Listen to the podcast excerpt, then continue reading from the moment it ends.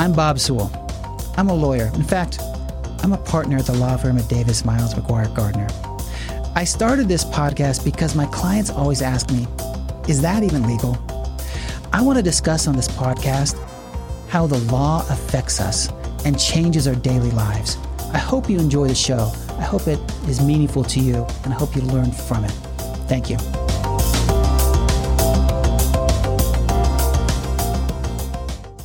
Welcome to the podcast, Is That Even Legal?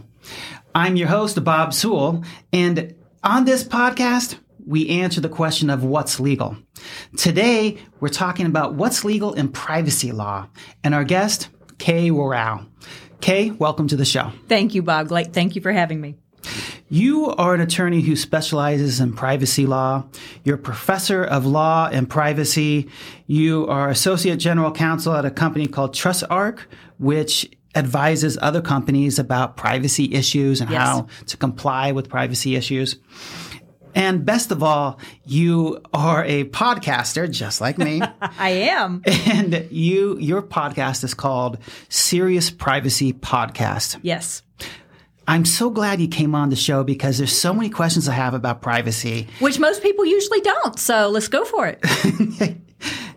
everyone, well, everyone agrees that privacy is important in America, right? Oh, yes. I mean, it's a, it's a founding principle of our democracy. We have the Fourth Amendment. We have, and the Fourth Amendment guarantees us the right to uh, not have our things searched without a warrant. Right. Our papers are supposed to be private without a warrant. The government has to have permission from a court to go out and seek those things. Our our um, our Supreme Court justices have ruled that privacy is sort of in, impregnated in the Constitution itself. It's a good word. Yeah. but the fact is, in this modern age, we really don't have it. We really don't, which is a little scary because a lot of people keep saying, you know, we don't have privacy, we gave it up. And my thought is we need to reclaim our privacy. People don't understand what privacy means. And there's a lot of different tangents I could go from there. But where I will start is that we assume we have privacy without thinking of all the complexities that we're living in nowadays with big data. And so, whereas you might think you have privacy, you really don't because I think Facebook once advertised that they have, I always confuse whether it's 15,000 or 50,000 uh, different data points on every single person on their platform. Now, I can't even think about 2,000 things on myself, much less 15,000. So that's how we don't have privacy, but we assume we do. And then something happens and we're like, oh, wow, I thought that was private. Yeah. No.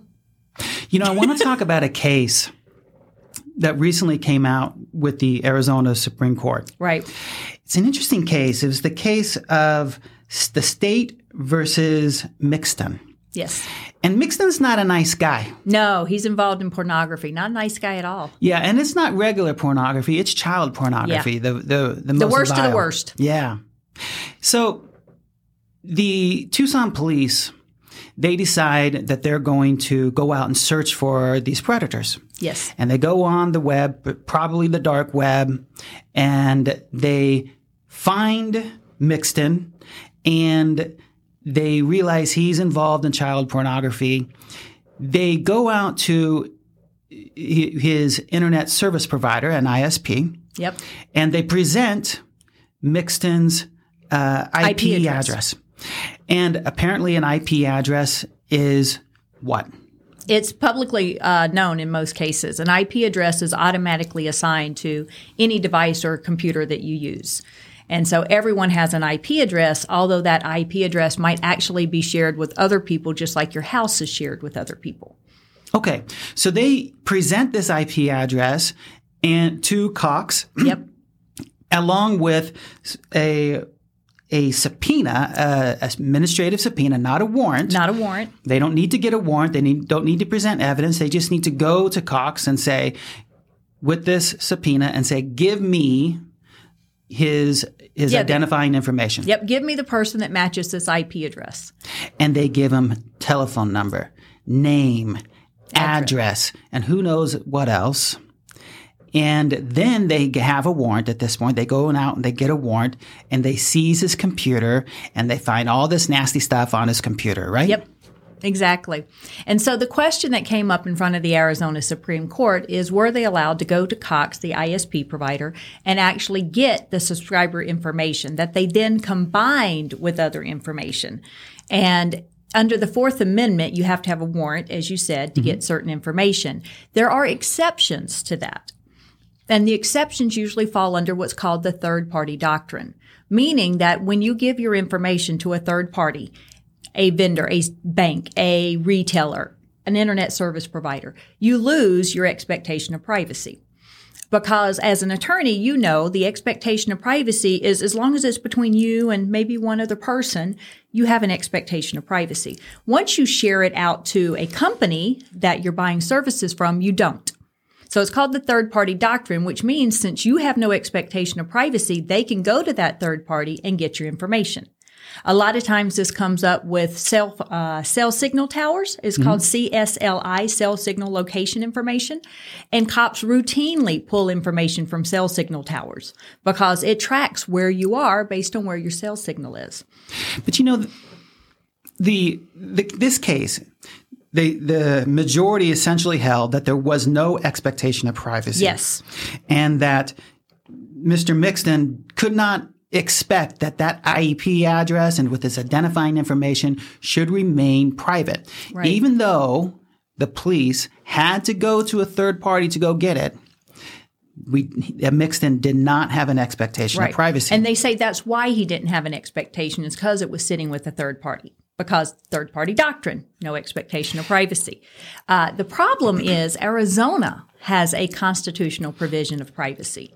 Yeah, tell and me about that. So there are the word privacy is not in the US Constitution anywhere, but there are 11 states who have privacy in their constitution, one of which just added it like a year ago. Arizona is one that has it. And we had a very deliberate decision making process when we became a state to put privacy in our Constitution. And so the dissent to this opinion last week, uh, which was by the Chief Justice and the Vice Justice and one of the other leading ones, uh, Bolick, and they say that because of Arizona's increased sense of privacy that was deliberately put in there to differentiate itself from the United States Constitution of the Fourth Amendment, that we should be held to a higher standard. And therefore, we shouldn't default to the third party doctrine to allow a subpoena. We should have had a warrant for his private affairs with Cox. You know, this really, I, I am troubled by this decision. I mean, Most people should be troubled by this decision. It, I mean, from both perspectives. One is right. I don't want these perverts out there right. trafficking in child porn. I don't want that. Right. And I want the government to be able to root these jerks out quickly. quickly and fast, easily, yes. Easily. On the other hand, this was not a close opinion. Uh, no. Uh, th- excuse me. This was not a, this was a very close opinion, I should say. We had four versus three. So this was, this was hotly contested. Yes these justices were conflicted. And I would imagine even in the majority, they were conflicted themselves. Yes. And the majority, I bet they were conflicted too, because they know what this means. Yeah. If the, if the minority won, we would have a more difficult time rooting out these, these villains. Right. And if the, and vice versa. If the majority wins, then it's easier for cops to get information on you. Now, here's the thing most people don't realize. When cops are investigating a crime, they may not have it narrowed to a suspect. So they are often pulling information from third party providers in order to find a list of suspects. So you never know if your information has been provided to a cop or not based on a subpoena for them trying to find a suspect. If there was a crime uh, that occurred in a vicinity where you parked your car, they're probably pulling the information on every car on that block to see who might be a suspect. So your information may very well have been pulled without you ever knowing. Because why do they need to tell you? Yeah. They're not serving it on you. They're going to the company that has the information. One of the things that troubles me about the whole process is the average person. The average person would think that their IP address is relatively private. Most people don't consider IP address to be personal information. Now, you're right. A lot of people would say, well, it's mine. Of course, it's private. But people that work with IP addresses, uh, IT people, engineering people, all of technology people, they say IP address isn't personal information. So therein lies a huge, huge complication in the United States. We don't even know what personal information is. Yes. Yeah. Yeah, exactly. Exactly. I mean, because these these tech people, they understand what an IP address is, but do I? Do I, Right. as a just a measly attorney, understand it? Not No, really. Not really. And attorneys are the worst. we, we, it, here's the thing law firms really do have a reputation of being the worst vendors for privacy because we rely on our confidentiality and attorney privilege. Of course, it's private. Right. Well, that has nothing to do with protecting the data.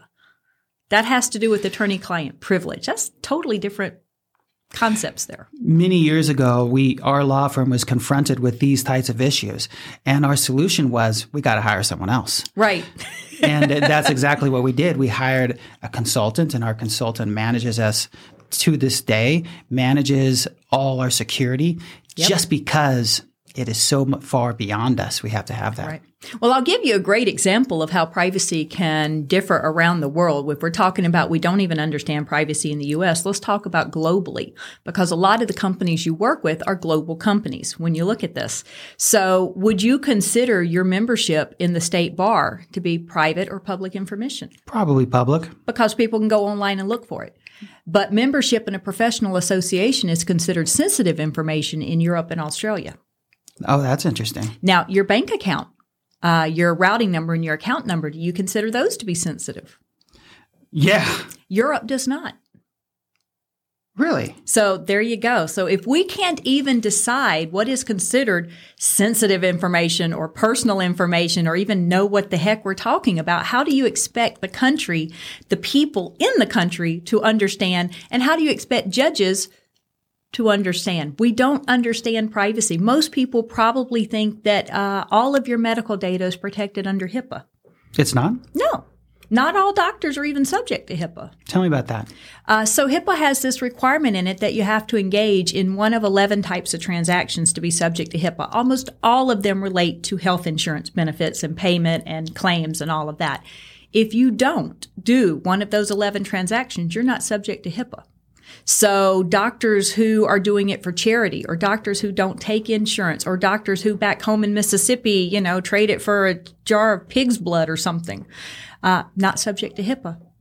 Amazing. And a lot of people think it, and even people who understand HIPAA and work with HIPAA still think, well, my daughter's nowadays in COVID, my daughter's employer wants her husband's test results for COVID in order to excuse her from work. Doesn't that violate HIPAA? Well, her employer's not subject to HIPAA. Hmm. So how can it possibly violate HIPAA? I want to ask you, you know, when we think of privacy, we often think about our own personal data, whatever it is. Right. Our, the most, in, at least as Americans, we think about social security numbers, Right. passwords, credit scores, Yes. credit card numbers, bank accounts, um, stuff like that. And the thought occurred to me w- several years ago. I was listening to the news, and we were have, hearing in the news about data breach after data breach after data breach. And there was company one, and that company had a data breach. And I thought, well, I, I do business with that company, have a debit card through that company. Right. Then there's company two, and it ha- too had a data breach. I'm like, well, I do business with that, and I have a open line of credit with that company. And we started going through the list. uh, the Data breach news, in- fatigue. In my mind, we it started going through the list, and it it dawns on me, my information is already out there. Oh, yeah. I'm already exposed, Yes. and you know, uh, and and sometime later, I end up getting hacked, and it's pretty obvious how they did it.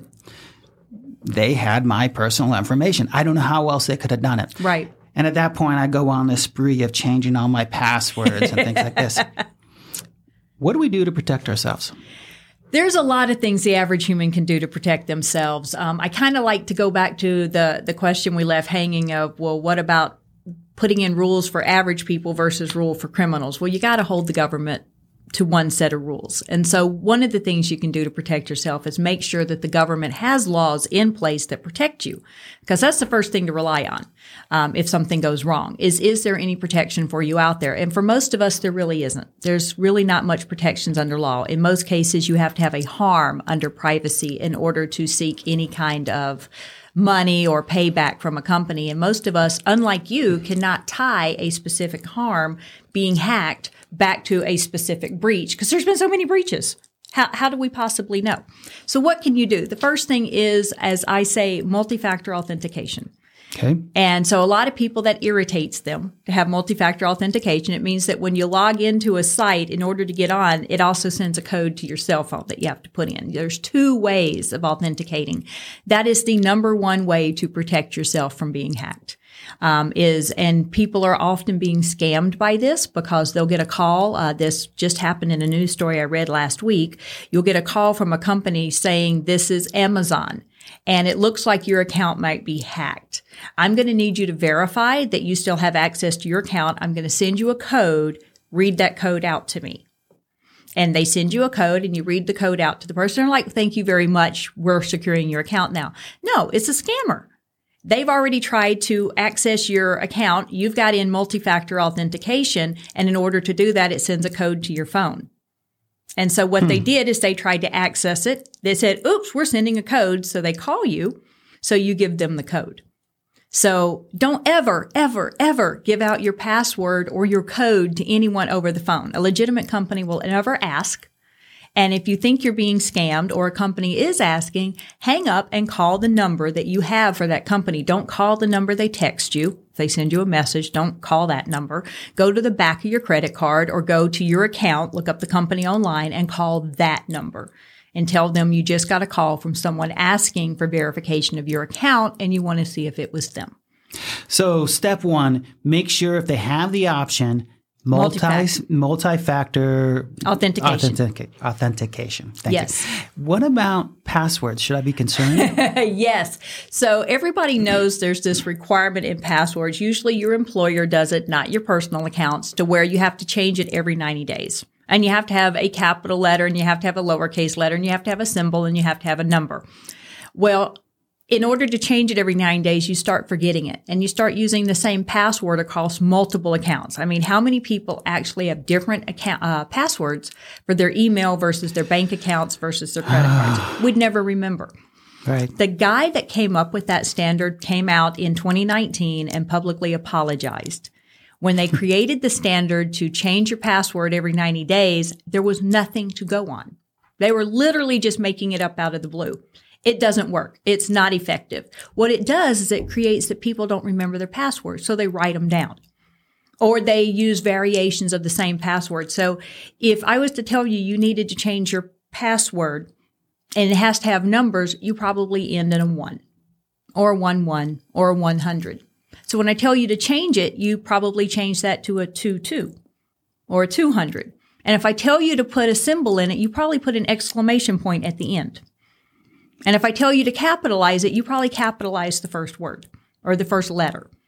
So hackers know these things. And so if they ever get your password on one account, they go to all the common credit card companies and banks and they start plugging your password in and variations of your password, changing the number, changing the first letter, adding an exclamation point or a parentheses. Yeah. And they just brute force attack them. So the best thing to actually do for passwords is one, you can use a password manager, which is an account that keeps them all, but yes, they've been hacked. Yeah, that's but what I, I uh, that's what I has been concerned about because I'm one of these guys ever since my hack, especially I have lots of different passwords. I, yes. I did not like that experience. No. And I didn't want to have it ever repeated. So I don't repeat my passwords right. to my knowledge, right? To your knowledge, to right? Knowledge. I'm not a very creative guy. I probably have. But then I got a password keeper. Right. And, and they say the best thing to do is to use four random words. That's what I've heard lately. It's just pick four random words and string them together. And that takes a long time for hackers to hack than anything else. Mm. Now you got to remember those four random words. Yeah. Now, another hint is to use a favorite uh, quote or a favorite song or a favorite poem or something that you like and turn that into something to do with a password. That would be very hard. Or something that really is very unique to you. That what did you have on your first date with your significant other to eat? Hmm. You know, so something along that line. But the thing is, they're all I don't tricks. think that one would work because everyone would choose tacos. right? I mean, that's a great first date food. That's a great first date food. Last date food too, as well. I mean, if it's going bad, at least the tacos. Have a taco, exactly. You're right, it is. But but that's the thing. It's almost impossible to keep track of this, and so you really just have to use common sense, and uh, you have to be aware enough to protect yourself. Uh, another thing that people they they may be aware of now is when you're downloading an app to your phone, and you look at the permissions the app is asking for, like accessing your photos, accessing your contacts. They want to access your email and you go through it and you're like, nope, nope, yeah, I'm okay with it. And you pick it and you install the app. Well, but you might have your phone set to automatically update apps because up, apps literally can update 12, 15 times a day based on what they're changing. When they update it, they tend to add an average of a hundred different permissions, some of which you may have already said no to. And you never know because you set it to automatically update. Now, does that mean you really want to have to go in and authenticate your apps to update every 15 times a day? No, it gets incredibly disturbing. But on the other hand, you playing a game, um, I don't know, Jenga on your phone and it wants to access your contacts, your pictures, your emails, your correspondence, your downloaded files. Where do you stop? You don't know. Yeah, and those types of apps that are that aggressive temp- typically leave your phone exposed to hackers as well. Oh, absolutely. And who of us doesn't have our entire life on a phone? Oh, I mean, seriously, that was the basis of one of the U.S. Supreme Court's decision is that phones used to be communication devices. Now they are life devices. And so the police being able to access someone's phone is very much a violation of privacy. And there is a controversy out there as to whether or not giving the password to your phone is consider um, against the amendment to where you have the right not to implicate yourself. And so, Right. if you give your password, um, are you giving them the access to the phone to be able to find out all kinds of information about you? Absolutely. But if you lock it with a fingerprint or face identification, some courts have held that that's not protected information because your fingerprints and your face are publicly available. And so if you lock it with a fingerprint or a face print, the police can force you to unlock it because that's not information private to you that would implicate yourself in a crime. Wow. I want to talk about. I mean, the thought of that, right? I mean, it it, it just seems like legal mumbo jumbo to me. It I mean, does. this is the ty- that's a type of analysis that infuriates the average person. Yes. My phone is my phone. Exactly. That's my papers. That is my. That's. I do not. Those are my children. That's my family. That's, That's my, my, personal life. Exactly. Whether I use my face to unlock my phone or my fingerprint or a passcode, it's my phone. it's my phone. So that's the frustrating thing people experience because really that's legal mumbo jumbo. It That's really just- is. It doesn't really it doesn't it it's not practical in in the real world. That's Right. That's the lawyer lawyer and judge fantasy land. Well, and that's the controversy that came up a few years ago when the federal government wanted a back door into the Apple devices, and Apple was refusing to give them the way in. Now, you probably could have given it to a 10 year old and they could have hacked it, but eh, the federal government wanted Apple to give them a back door, and Apple refuses to do so. And that's what we want companies to do is to refuse to cooperate with the government. But go back to this guy in child pornography. The government's really only looking for bad people, right? yeah. So you think it has to be okay, but what if they think you're one of the bad people and you know you're not? How does that make it okay? Yeah, uh, yeah. We want the bad guys gone. We want it easy for the police to catch the bad guys, unless we're the ones wrongly accused. Exactly. And everybody is wrongly accused until a In their jury mind, yeah, until a jury well, they are until a jury convicts them. right. I want to change pace a little bit. Talk about tracking. Okay? So I had an experience Uh-oh. many years ago. I enjoy riding my bicycle, and I used to ride my bicycle to work frequently. And so I'm riding my bike and listening to music or my podcast, whatever it is. And as I'm going by big box store, boom, ad comes on. Stop in at store Right. and get your X. I'm like, oh, that's interesting. Uh, I should do that. so convenient. You know, how uh, what a coincidence, I should say, that this happened. And this is several years ago before I realized what was happening. And then I goes by another store, you know, some other day, and same experience. All of us have had an experience when we're talking to friends about some sort of product. And yeah, let's talk about cruising on Norwegian cruise lines to Alaska, and let's see which of us starts getting ads for Alaska and cruises now. Right. Nuts, right? And then we start to get these ads, or we send an email to a friend, and suddenly I'm getting ads about what's in the contents of my email. Which sometimes is helpful. I bought my house that way. I, I was looking for rental houses or apartments for my daughter, and I started getting ads for houses for sale, and I loved it, so I bought a house. Right.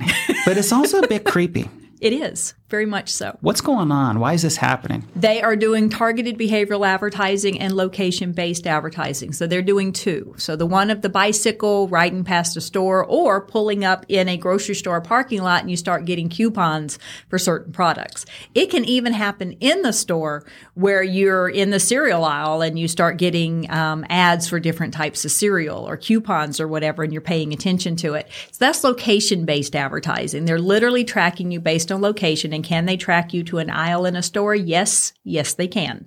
Is that even legal? Yes, it is legal. That's the crazy part. Yes, it is legal, unless you turn off location based uh, tracking on your phone. And there's a lot of ways that they do that on your phone. So you'd have to be really savvy to know how to do it. Uh, the other is targeted behavioral advertising, where they're tracking what you're doing online. Um, are they listening to you? Yes. Is it paranoia? Yes. But it means it's true just because you're paranoid about it or just because it sounds far fetched doesn't mean it's not happening. Right, right, Is right. it legal? Yes. I mean, your phone has um, has a uh, a microphone and a speaker and a camera on it, and yes, they can watch what you're doing and they can listen to what you're doing. Um, is it legal? Yeah, unless you tell them not to. Now, is it creepy? Yes. So it's a lot creepy. It's really creepy. Think of the case a few years ago, and I love Samsung, but the Samsung TVs were recording people. Yeah, really? nuts. Your TV is recording? Ooh. Yeah, you know, and I have a friend who does this type of advertising, who remain nameless, and he helps other companies compile the data so they could do this target advertising. Uh, he takes precautions so he personally isn't tracked. Yeah. And then that's because he knows what they do. Because it, it can be really invasive. The ability of companies to acquire data, sell data, combine data, rent it, lease it, whatever, even when they're under a government um, edict not to sell data, they'll lease it. I mean, that's not selling it. They lease it to other companies. And the way that they combine this data, they can literally target people on your street who are conservative versus liberal and serve different advertisements to them and different news stories to indicate or to convince them whether or not to go vote.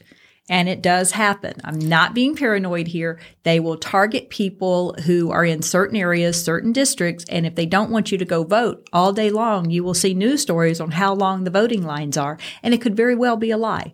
You That's nuts. Are you personally going to go check the voting line to see if it's long or not? Or are you going to read it and be like, "Oh Lord, I don't want to stand in the rain for four hours That's not. listen to this," so they convince you not to go vote? Let me ask you, what are privacy advocates? What are they really? If they could get their Christmas list, Right. top two Christmas Christmas gifts. Okay, What do they we can want? go to Congress. They can go to their state legislatures. They can get what they want. What are they going to get? Uh, in the United States, we want a federal omnibus law, which means we want a federal privacy law. We don't have one. We have HIPAA for healthcare and FERPA for education. We don't have a federal one. Now that we have Kamala Harris as the incoming vice president, very strong privacy advocate, we might get one. So that's the first thing would be on my Christmas list is a federal uh, law for privacy here in the What would it do? It would, I would like it to be very strong. HIPAA is actually a very strong law in its sector. So I would like it to, one, give people rights over their information, but I would like it to also, two, go further and govern what companies are allowed to do with data.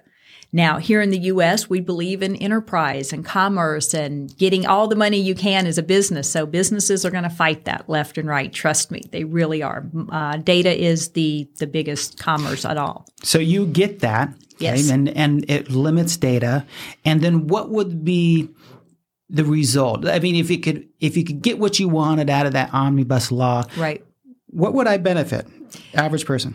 Average person would have rights. You'd be able to find out what a company has on you and what they do with it, and you'd be able to stop them. So consumer rights is huge. California is already acting on that. Second, there would be penalties for breaches, even if you can't prove that you've been harmed. Another thing that California just put into law as well.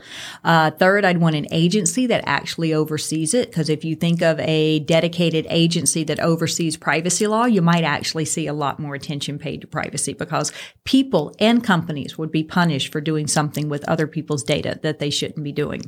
So that would be big. The second thing that I would ask for, because the first one's big, but the second thing I would want somehow, some way to create a way for people to understand the privacy implications of the activities they're engaged in. Nobody reads privacy notices. Nobody. I write beautiful ones, gorgeous privacy notices. They're fantastic.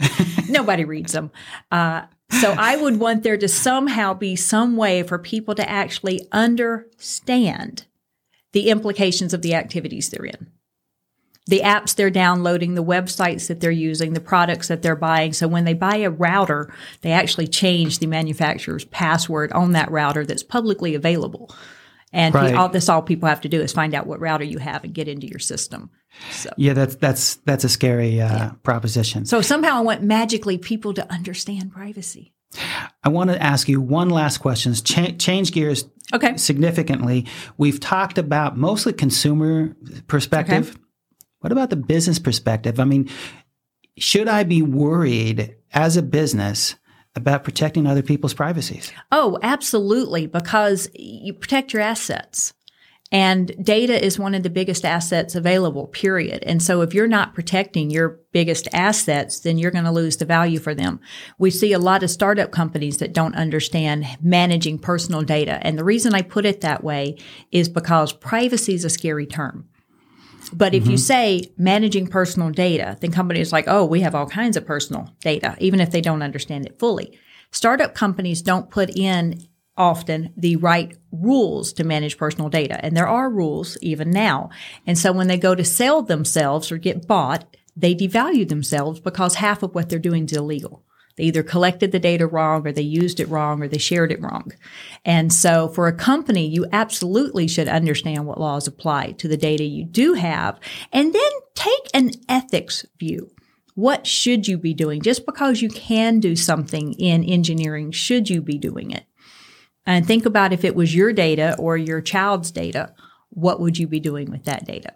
We see a lot of company CEOs that protect themselves.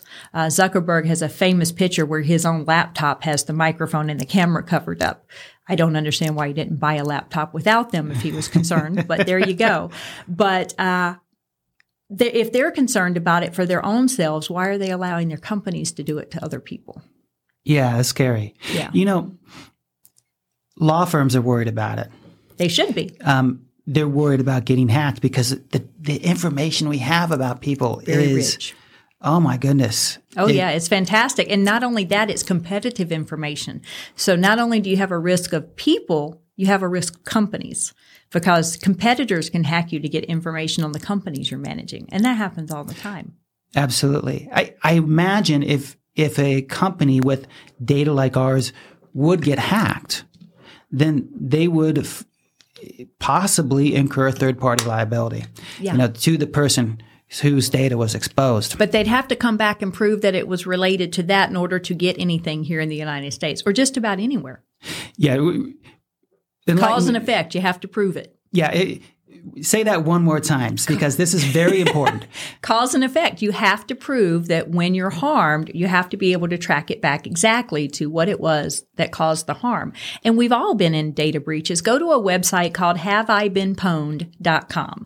Now, pwned is spelled P-W-N I don't know if there's an ED or D, uh, but have I been Just Google those words and you can put in your email address or your password and see if you've been part of a breach. Now, I've never met a single person who hasn't found themselves on that somewhere, somehow. Yeah, absolutely. And that goes back to what I was saying that I know that I've been involved in multiple breaches. Yeah. And everyone I know probably has too. Yes. I mean, Equifax was breached. We've all been subject to it.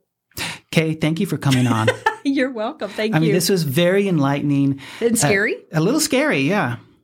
It, it's something that we need to take seriously. I think we need to all get together and have real conversations with our representatives about what can be done. Absolutely. And we saw we saw that there's been some attempt at this, but really it's been pretty weak. And yes.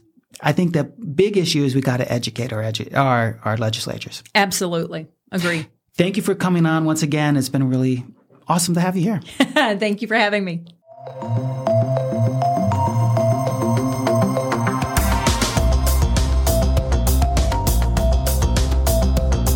Folks, thank you for listening. This has been the podcast, Is That Even Legal? A discussion of what's legal. Just as a reminder, this is not legal advice for you. This is general information. It's meant to be educational. If you have specific legal needs, don't be afraid to reach out to an attorney to get good legal advice.